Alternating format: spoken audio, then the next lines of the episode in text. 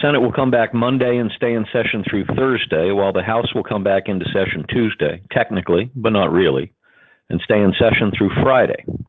Last week on the House floor, they were in recess. Nothing happened. This week on the House floor, as I said, the House will return on Tuesday and will take up five bills under suspension of the rules. But any recorded votes requested will be postponed until Wednesday, which is another way of saying they're not really going to be in session until Wednesday. On Wednesday, Thursday, and Friday, the House will consider another eight bills on the suspension calendar. In addition, the House is scheduled to consider H.R. 2339, the Protecting American Lungs and Reversing the Youth Tobacco Epidemic Act of 2019. Last week on the Senate floor, they too were in recess. Nothing happened. This week on the Senate floor, the Senate will convene at 3 o'clock tomorrow, and Wisconsin Democrat Senator Tammy Baldwin will deliver Washington's farewell address. Following the farewell address, the Senate will resume consideration of Robert Anthony Molloy to be a judge for the District Court of the Virgin Islands. At 5:30 p.m., the Senate will move to a roll call vote on cloture for the nomination of Robert Anthony Molloy to be a judge for the District Court of the Virgin Islands for a term of 10 years. Based on the majority leader's cloture filings, I would then predict the rest of the week in the Senate will be spent dealing with the following nominations and legislation. Silvia Carreño-Coll to be a United States District Judge for the District of Puerto Rico. Then a motion to proceed to S 3275, the Pain Capable Unborn Child Act, which would make illegal the abortion of a fetus 20 weeks old or older.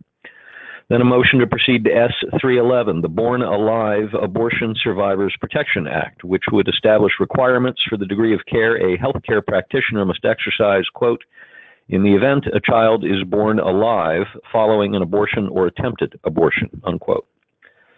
Then Katharine MacGregor to be Deputy Secretary of the Interior, and then Travis Greaves to be a judge of the United States Tax Court for a term of 15 years.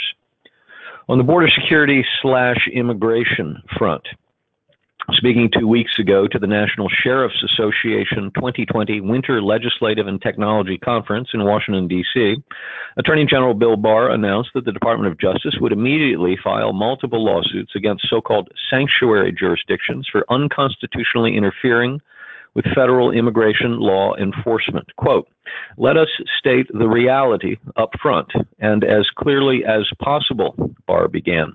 When we are talking about sanctuary cities, we are talking about policies that are designed to allow criminal aliens to escape. These policies are not about people who came to our country illegally but have otherwise been peaceful and productive members of society. Their express purpose is to shelter aliens whom local law enforcement has already arrested for other crimes. This is neither lawful nor sensible, unquote. The Department of Justice filed suit against the state of New Jersey and King County in the state of Washington. The department had previously filed suits against California and New York. On another sanctuary jurisdiction front, Senator Thom Tillis and his North Carolina Republican colleague Ted Budd last summer introduced the Justice for Victims of Sanctuary Cities Act of 2019, which approaches the problem of sanctuary cities from a different angle. It creates a private right of civil action by a citizen who wants to sue a sanctuary jurisdiction for damages caused by an illegal immigrant who was released into the general public rather than turned over to federal authorities with a detainer request.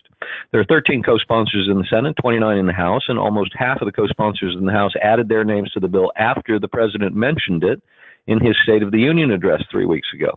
The House bill designation is H.R. 3964, and the Senate bill designation is S 2059. Meanwhile, Politico reported last week that some in the Trump administration want to make up for not yet passing a larger comprehensive immigration reform effort by passing a smaller immigration reform effort. The problem is, it looks like it would involve expanding temporary worker visas and increasing the number of immigrants allowed into the United States, contradicting the president's 2016 campaign promises to reduce the number of immigrants. And to make matters worse, some involved in talking about a potential deal are also talking about using the deal to come to some kind of compromise on amnesty for the so called Dreamers. Congressman Chip Roy of Texas sent a letter to Senate Judiciary Chairman Lindsey Graham warning him off such a deal. You can find that letter in this week's suggested reading. Now, to the pardons front. On Tuesday of last week, President Trump exercised his constitutional, quote, power to grant reprieves and pardons for offenses against the United States, unquote, to grant clemency to 11 individuals, including former Illinois Governor Rod Blagojevich, former Wall Street guy Michael Milken, former San Francisco 49ers owner Edward DeBartolo Jr., and former NYPD Commissioner Bernie Kerik. In addition to the celebrity convicts whose sentences were pardoned or commuted, there were three other female convicts whose sentences he commuted Crystal Munoz, Tynice Nicole Hall, and Judith Negron who came to the president's attention because of another former convict whose sentence he had committed earlier, Alice Marie Johnson. On the personnel front, a week and a half ago, a senior intelligence official briefed members of the House Intelligence Committee in a classified hearing to the effect that Russia is again trying to interfere in the American presidential election on behalf of President Trump. The president learned about this after it happened from Intelligence Committee ranking member Devin Nunes. Not surprisingly, President Trump was not pleased to learn that his administration's intelligence community had come to a significant conclusion regarding Russian interference and had failed to inform him of that conclusion before informing lawmakers. The president's response to this information management snafu was to bring in a new head of the Office of the Director of National Intelligence. He replaced Joe Maguire with current U.S. Ambassador to Germany, Richard Grenell who will take the title Acting Director of National Intelligence. Maguire's tenure as Acting Director of National Intelligence was slated to end in mid March anyway, so he only had a few weeks left in the position. Toward the end of the week, Trump floated a trial balloon. There was a leak he was considering nominating Georgia Republican Congressman Doug Collins, the ranking member of the House Judiciary Committee, who so strongly defended President Trump during the impeachment hearings, to the post on a permanent basis. But Collins immediately knocked down the trial balloon, saying he was committed to his campaign for the U.S. Senate in Georgia. Now to Russia collusion fallout continuing still. Former Trump advisor Roger Stone, convicted on seven counts of lying to Congress and witness tampering, was sentenced to 40 months in a federal prison, right in the middle of the federal sentencing guidelines.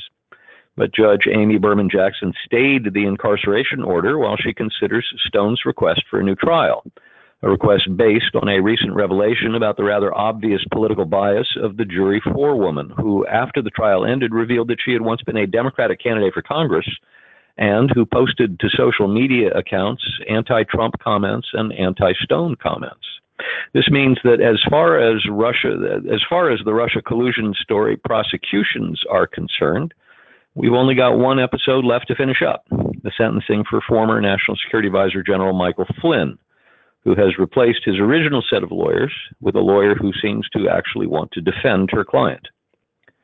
Now to the Bidens, in what may turn out to be one of the great ironies of the 2020 election season, now that former Vice President Joe Biden's electoral fortunes may have fallen so far so fast that there really is no need to disqualify him as a candidate for president, three Republican Senate committee chairmen are determined to investigate his and his son's dealings in Ukraine. Senate Finance Committee Chairman Chuck Grassley, Senate Homeland Security and Governmental Affairs Committee Chairman Ron Johnson, and Senate Judiciary Committee Chairman Lindsey Graham have been requesting documents from agencies and departments of the U.S. government since last fall and have committed to reviewing U.S. government actions toward Ukraine during the Obama years. Stay tuned. Joe Biden may soon be fading from the discussion about Democratic presidential prospects, but the investigations into his and his son's dealings with Ukraine may be just getting started. Now to 2020 Democrats. Bernie Sanders followed his wins in Iowa and New Hampshire with a decisive win in the Nevada caucuses yesterday. The next caucus will be in, I'm sorry, the next contest will be in South Carolina on Saturday, February 29th. That's next Saturday. That's going to be the first Democratic delegate selection contest where African American voters make up a majority of likely voters in the primary. And former Vice President Joe Biden is counting on strong support from that community to keep his campaign alive with a win in the Palmetto State. But based on his showings in the first three delegate selection contests, there's a real question as to whether or not his campaign can go forward. Anyone who watched last Wednesday's Nevada Democratic debate was delighted by one of the most entertaining debates ever broadcast. It wasn't three minutes into the debate before Elizabeth Warren tore off Michael Bloomberg's head, and that was just the beginning.